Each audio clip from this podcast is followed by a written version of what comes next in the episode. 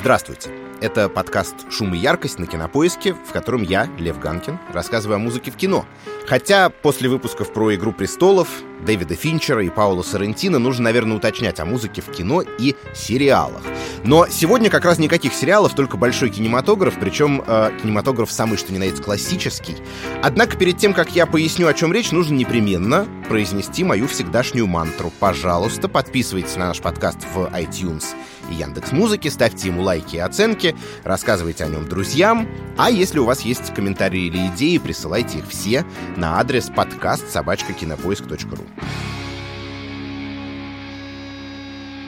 Ну а теперь к делу. Вот что-то мне подумалось, что мы с вами почти в каждом выпуске непременно говорим о современных фильмах и о ныне действующих режиссерах и композиторах. Как будто кино вчера придумали. А между тем, по-моему, для разнообразия очень интересно посмотреть, как относились к саундтрекам в другую эпоху.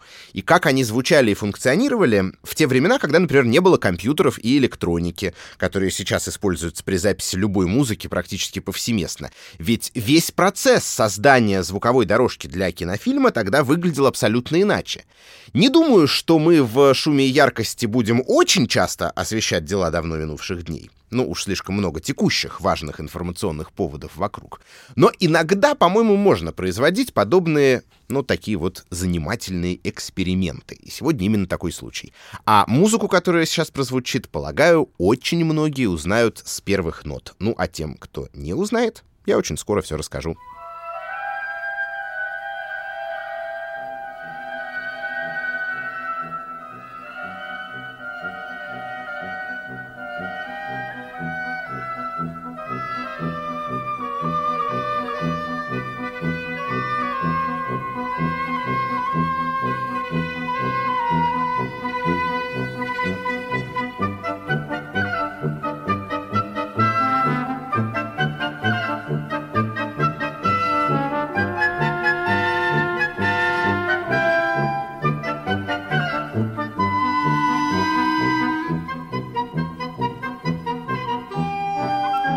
«Восемь с половиной» Федерико Феллини и совершенно бессмертная тема композитора Нина Рота. Я думаю, все помнят э, финальную последовательность сцен и особенно вот эту масштабную процессию персонажей, как обычно у Феллини, наполовину реальных, а наполовину воображаемых, пришедших откуда-то из грез, снов и воспоминаний, которые устраивают хоровод вокруг э, цирковой арены. Музыка, надо сказать, блистательно подчеркивает эту смесь реальности и вымысла жизни и театра, которая так характерна для фильмов режиссера. Мы еще чуть попозже попробуем понять, как ей это удается. Ну, а пока просто констатируем. Режиссер Феллини и композитор Рота — это один из самых знаменитых подобных творческих дуэтов в истории кино. Ну, примерно как Гринуэй и Найман, или Линч и Бадаламенти, только раньше и, пожалуй, еще прочнее. Рота писал музыку ко всем фильмам Феллини, начиная с самого первого, «Белого шейха» 1952 года и заканчивая репетицией оркестра 1978 А дальнейшему продолжению этого сотрудничества помешало только обстоятельство самой что ни на есть непреодолимой силы, а именно смерть композитора. Не сказать, чтобы они совсем не могли друг без друга. В конце концов, один из моих любимых фильмов Феллини «И корабль плывет» был снят уже после смерти Нина Рота и, соответственно, обходится без его музыки. Ну, а сам композитор, конечно же, писал саундтреки к другим фильмам, например, к «Ромео и Джульетте» Дзефирелли и к «Двум крестным отцам». Да и вообще был необычайно плодовит. Но все же есть ощущение, что из их соавторства, а это реально было полноценное соавторство, что подтверждается многочисленными свидетельствами, получалось нечто особенное, невоспроизводимое в иных конфигурациях. И, собственно, сегодня я хочу, во-первых, поставить отрывки лучших саундтреков Нина Рота к фильмам Феллини, а во-вторых, попробовать понять, как же они устроены и из чего состоят.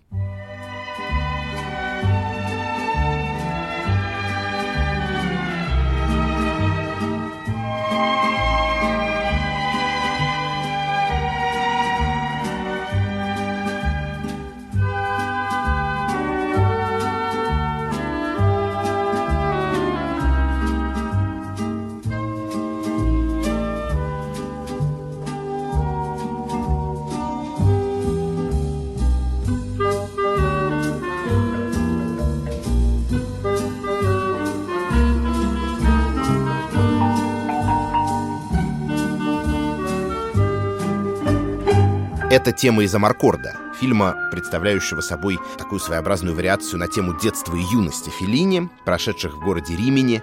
А теперь вернемся на секундочку к «Восьми с половиной» и к финальной процессии, которую мы уже вспоминали, где герою являются люди, сыгравшие роль в его жизни. Фактически, можно сказать, призраки из прошлого. Сама та картина, кстати, как известно, получила свое название по порядковому номеру в фильмографии автора, а Гвидо, то есть, собственно, главный герой, сыгранный Марчелло Мастрояни, тоже кинорежиссер, переживающий творческий кризис. В общем, не нужно быть семипядей во лбу, чтобы считать наипрозрачнейшую отсылку Филини к самому себе и к своей собственной ситуации. О чем это нам говорит?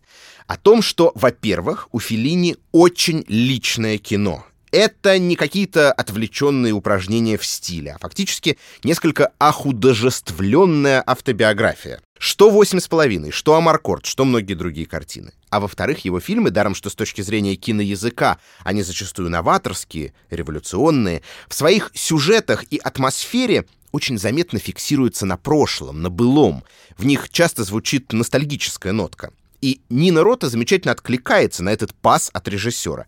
Конечно, из 2019 года наш слух почти любой его саундтрек безошибочно опознает как ретро. Мы не перепутаем его ни с какой современной музыкой. Нам не придет в голову, что она могла быть записана вчера или сегодня. Но надо понимать, что он в значительной степени представлял собой ретро уже тогда, сразу по выходе, в 60-е или 70-е годы. Рота задействует музыкальные формы, давно вышедшие из употребления, танцевальные жанры типа фокстрота или чарльстона, симфо-джаз на манер 30-х годов, усвоенный им в довоенной Америке.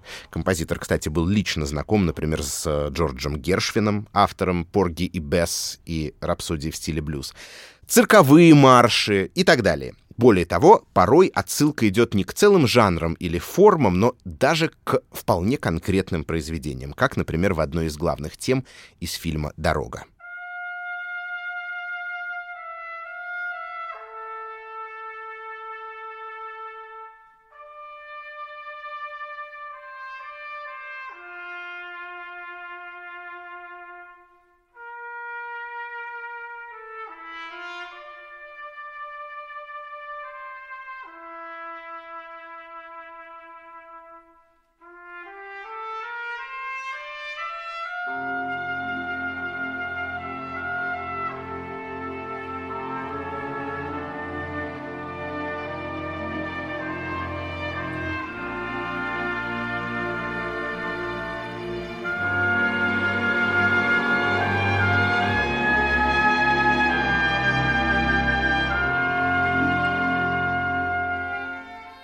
Одна из трех основных тем дороги, э, такой своеобразный парафраз фрагмента серенады для струнных ми-мажор Антонина Дворжака, чешского композитора-романтика. А в «Сладкой жизни» будет похожим образом цитироваться симфоническая поэма «Пини Рима» итальянского композитора 20 века от Торино Респиги. Спустя несколько лет любовь к цитатам и самоцитатам сыграет с Нина Рота дурную шутку. Его музыка к первому крестному отцу будет номинирована на «Оскар», но затем номинацию отзовут, поскольку выяснят, что основную романтическую тему автор без особого стеснения позаимствовал из другой, более ранней собственной работы над неким полузабытым итальянским фильмом.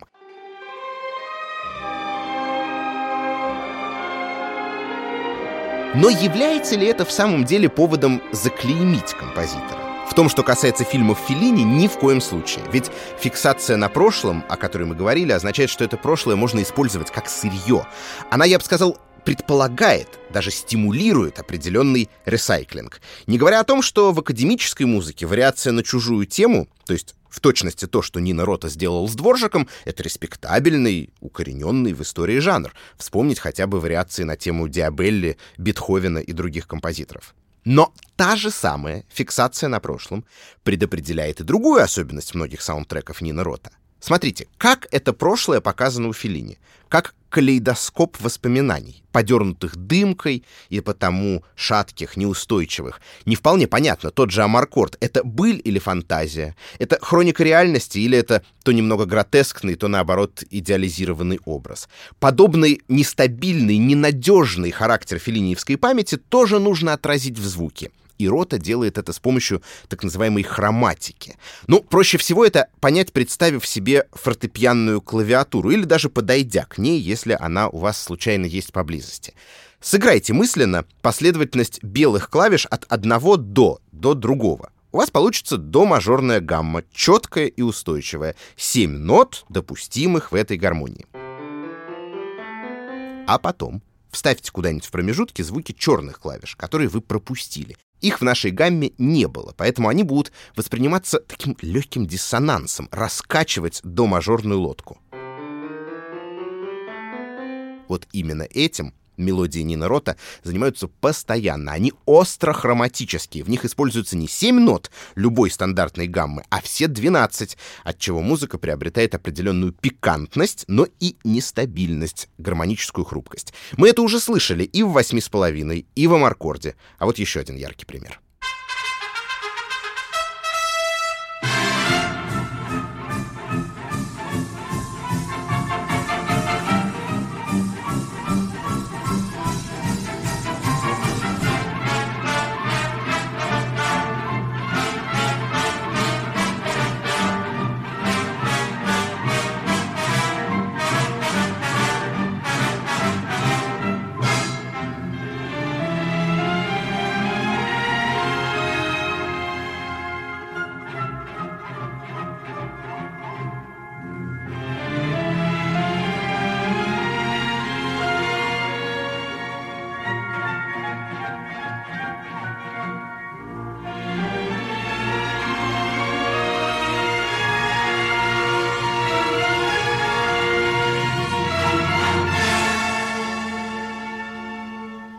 Это «Белый шейх» 1952 года, фактически первая самостоятельная работа Феллини, в которой он еще не отошел от неореалистического стиля, на котором вырос, и не пустился в свои патентованные визуальные абстракции. Но музыка, видите, уже как будто предвосхищает ту эволюцию, которая случится с ним спустя лет 5-10, о которой на тот момент еще никто не подозревал.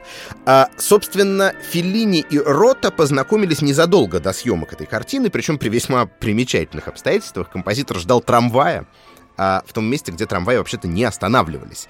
Режиссер подошел, указал ему на это обстоятельство, они немножечко поприпирались на этот счет, после чего, к изумлению Феллини, подошел трамвай и открыл двери именно там, где находился Рота, хотя, по идее, должен был проехать мимо этого места.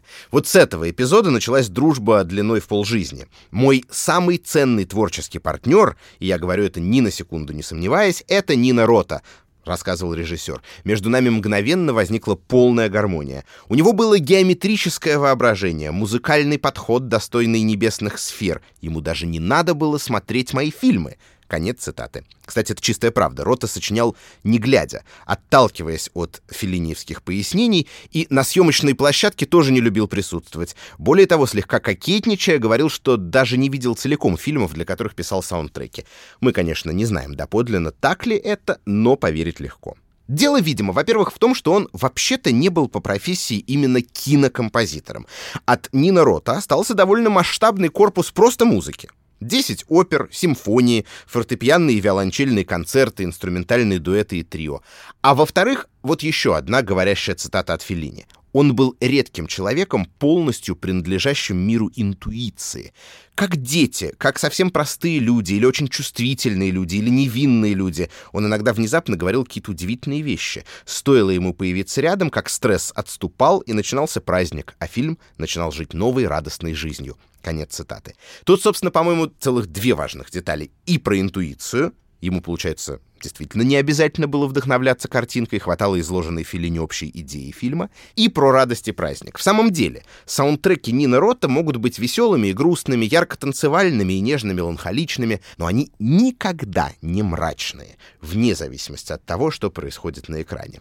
Вот, например, тема из репетиции оркестра, последнего филиниевского фильма, для которого работал композитор и который представляет собой фактически час с лишним перманентного скандала, причем с трагическим финалом.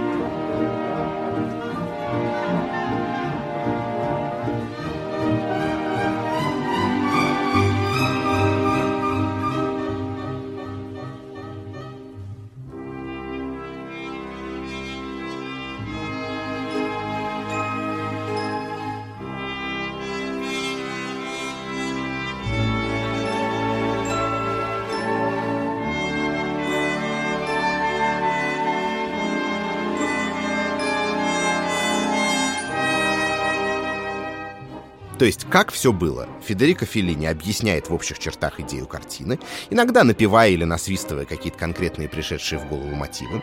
Затем Нина Рота пишет музыку, в основном за фортепиано.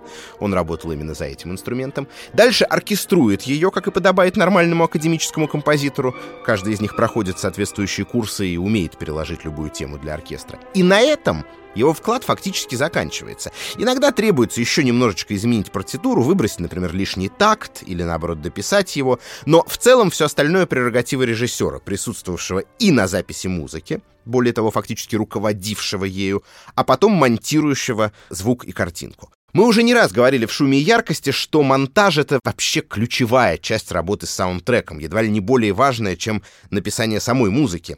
И фильмы Феллини полностью подтверждают этот тезис. Его излюбленный прием — чередование музыки диегетической и недиегетической. Но те, кто постоянно слушают подкаст, уже знакомы с этими терминами. На всякий случай напомню, диегетическая музыка — это та, которая присутствует в кадре, да, ее слышим не только мы, зрители, но и персонажи фильма. А недиегетическая диегетическое, это именно что фоновый саундтрек. В финальной сцене «Восьми с половиной», с которой мы начинали, диегезис формально соблюден. Есть марширующие музыканты, а в одном из планов появляется и полноценный большой оркестр. Более того, когда в конце в кадре остается только мальчик-флейтист, музыка тотчас же на это реагирует. Остальные инструменты постепенно затихают, и именно флейта ведет мелодию.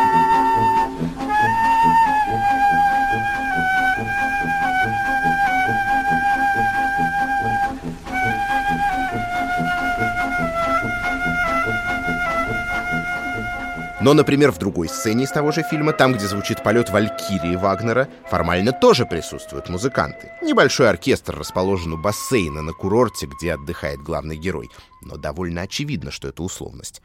Подобный оркестр в жизни не сможет исполнить сложнейшую вагнеровскую партитуру, да у нее и нет шансов просто-напросто оказаться в его репертуаре.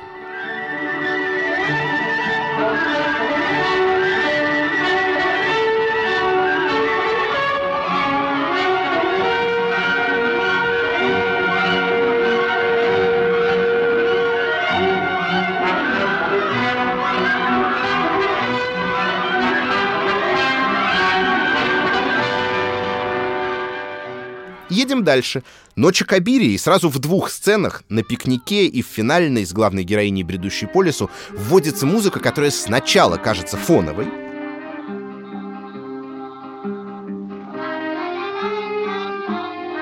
а потом, по прошествии времени, оказывается диегетической. В кадре постфактум появляются реальные музыканты. Но это тоже довольно сомнительный диегезис. После того, как девушка из компании, которую Кабирия встречает на лесной дороге, здоровается с ней, ее приветствие — это последняя фраза всего фильма, фактура незаметно меняется с разреженной на плотную, оркестровую. Если до этого мы еще могли поверить, что мелодию, которую мы слышим, исполняют присутствующие в кадре гитарист и аккордеонист, то дальше уже все становится полной условностью. Ясно, что в лесу нет никакого симфонического оркестра.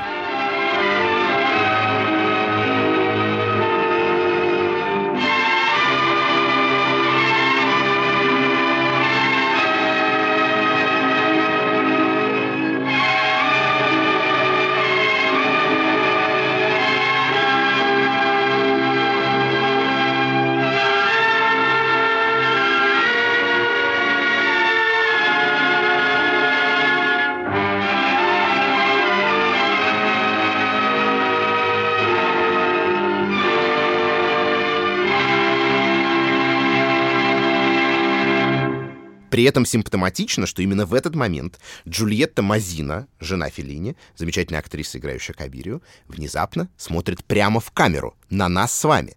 На языке театра и кино это называется «сломать четвертую стену». Происходящее на сцене начинает учитывать зрителя в зале и его реакцию. Театр смыкается с жизнью. А у Феллини в итоге получается парадоксальная и захватывающая игра смысловых планов. Смотрите, картинка, то есть, собственно, кино, вторгается в реальность, осваивает ее, а музыка одновременно, наоборот, покидает реальность и переходит в пространство художественной условности. И это опять-таки мы говорим о ночах Кабири, То есть о фильме формально вполне традиционном, сюжетном. Миграция режиссера в сторону более экспериментального кинематографа начнется со следующей картины «Сладкой жизни», где он откажется от четкой фабулы «Завязка, кульминация, развязка» в пользу менее линейного, более импрессионистского повествования, и затем эта линия уже продолжится в «Восьми с половиной» и «Джульетте и духах». Но видите, уже тут Филини явно занимают вот эти зыбкие границы между реальностью и фантазией, между жизненным и воображаемым, между несколькими разными планами восприятия. Много позже в фильме «И корабль плывет» этот интерес приведет режиссера к тому, что в кадре, помните, в кульминационный момент появится непосредственно съемочная группа. То есть объектом съемки окажется сам съемочный процесс — ну а в более ранних работах Феллини одним из важнейших способов создания такого немного психоделического эффекта потери ориентации в пространстве, что тут настоящее, а что тут выдуманное, становится именно музыка Нины Роты. Причем стиль композитора, надо сказать, эволюционировал вместе с режиссерским. Здесь можно было бы просто пройтись по всем фильмам подряд, но это займет целый час, поэтому остановлюсь лишь на одном примере. Вот мы с вами на этом этапе вроде бы уже знакомы с композиторской манерой Нины Роты, можем ее описать. Такие мечтательные, меланхоличные мелодии, изобретательные оркестровки, элементы цирковой музыки, старомодных танцев, общий оптимистичный радостный настрой, хоть и с столикой светлой печали. Но взять, например, фильм «Сатирикон» Феллини 1969 года и саундтрек к нему, где в нем все вышеперечисленное? Правильный ответ — нигде. Для, вероятно, самой абстрактной, экспериментальной картины режиссера во всей его фильмографии, такой странной притчи из времен Древнего Рима, Основанный на лишь фрагментарно дошедшем до нас сочинении античного писателя Петрония, Рота создает соответствующую звуковую среду. Жанр пластинки с саундтреком к сатирикону я бы определил как такой причудливый эмбиент. Даром, что самого этого слова в 69 году еще не существовало. Это коллаж из каких-то случайных звуков немузыкального происхождения, электроники, этнических мотивов, в котором гул синтезатора сменяется дроуном на варгане, а странные вокализы уступают место перебору струн синтезатора ситара. Эту работу не проиллюстрируешь одним единственным отрывком, поэтому мы сейчас сделаем такой э, своеобразный мета-коллаж, коллаж из коллажа, да, показав вам сразу несколько разных фрагментов саундтрека один за другим.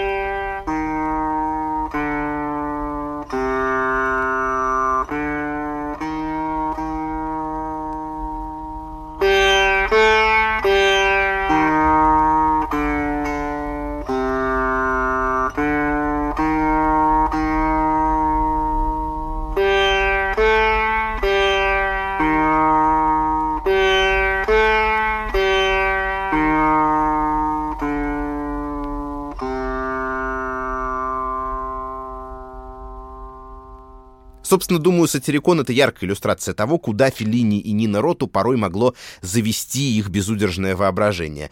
Режиссеру, как позже признавался он сам, хотелось здесь стереть грань между сном и воображением, выдумать свой собственный мир, а потом объективизировать эту фантазию и посмотреть на него со стороны, исследовать его как нечто новое и непознанное. Конец цитаты. Ну вот и Нина Рота в своей музыке, кажется, приблизился к границам самой музыки, точно так же, как его друг и соратник исследовал границы кинематографа. Ну и напоследок давайте послушаем музыкальный отрывок, который для меня как раз проходит под грифом «типичный рота». А почему именно его? Потому что есть подозрение, что именно эту работу Феллини и, соответственно, Нина Роты многие могли пропустить, так как это не полный метр, а такая довольно любопытная копродукция, киноальманах под названием «Три шага в бреду», в котором по одной короткометражке сняли Роже Вадим, Луи Маль и, собственно, Феллини. Как ни странно, в моей жизни это оказалось как раз одно из первых знакомств с кинематографом итальянского режиссера. Я, как сейчас помню, фильм «Три шага в бреду» году в 95-м или 96-м показали по телевизору, причем не поздней ночью, а в какое-то нормальное время. Сейчас в это не очень легко поверить. И именно новелла Феллини произвела наибольшее впечатление с потрясающим Терренсом Стемпом в главной роли, а вот какую музыку для нее написал Нина Рота.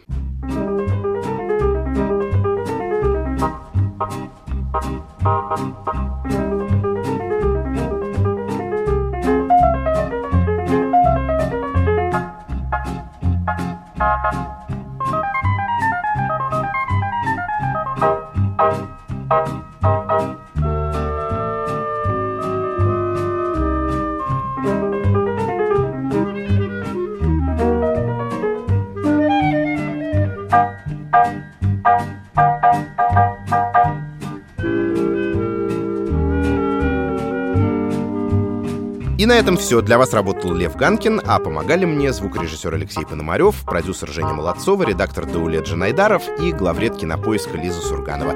До встречи в новых выпусках «Шума и яркости» и не забывайте подписываться на наш подкаст, ставить ему лайки и оценки и распространять информацию среди друзей и знакомых. Пока!